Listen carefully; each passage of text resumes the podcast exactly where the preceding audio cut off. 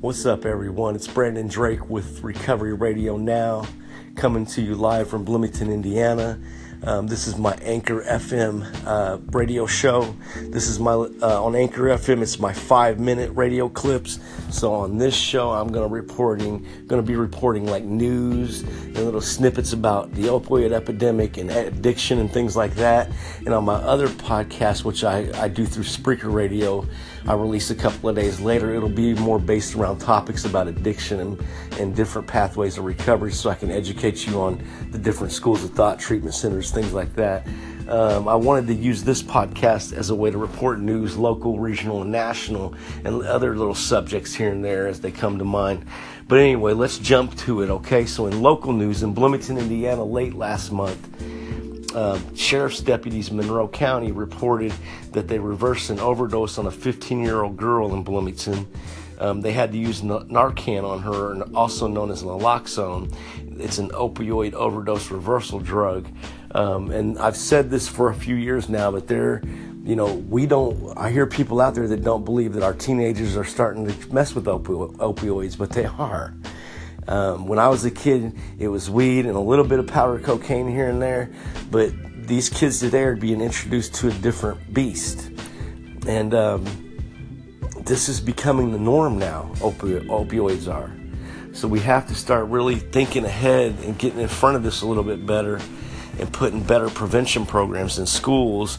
And I think that we need to put together, like, the prevention programs need to be more based on peer to peer type prevention programs, mentorship programs, if we're going to be effective at all.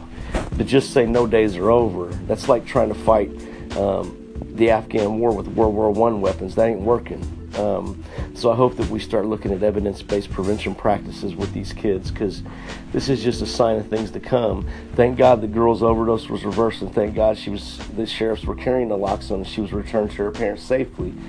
Um, so we give the sheriffs kudos on that. But hopefully, Bloomington, um, your eyes are open to what's going on.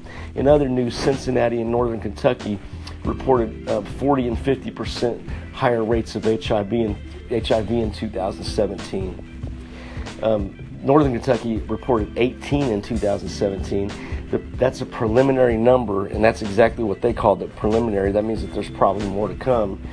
Um, the, the, that, that total is three times higher um, amount of cases than they saw from 2009 to 2016. Uh, Cincinnati reported about 50% higher rates. And what that is, that, that's, this is Lawrence County. Listen to me carefully because I know I got some friends down in Lawrence County. Lawrence County, listen carefully. You just closed down the needle exchange.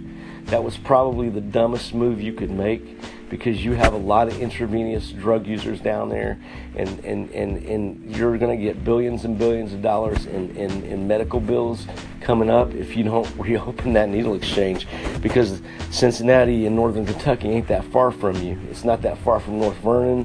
From um, so really, we need to start looking at this as a society and stop basing our policies on ideology and instead of facts and research and evidence-based practices like needle exchanges, like access to treatment, um, we need we need uh, more uh, psychiatrists uh, in in certain areas. I know Bloomington's got a shortage. We need to really throw all of our guns at this because if we don't, I'm telling you, in five to ten years, we're going to be in a lot of trouble. You think it's bad now? Wait for five to ten more years and see what we get out of this if we don't start getting our ideology out of the way. So, Bedford, take notice. Um, I've got some friends down there, and I love you guys. Uh, but I hope your government starts looking, your commissioners look up and see what's going on across the river. Um, but anyway, in other news, Bloomington uh, launched the opioid, opioid Commission. Monroe County government did, the Monroe County commissioners.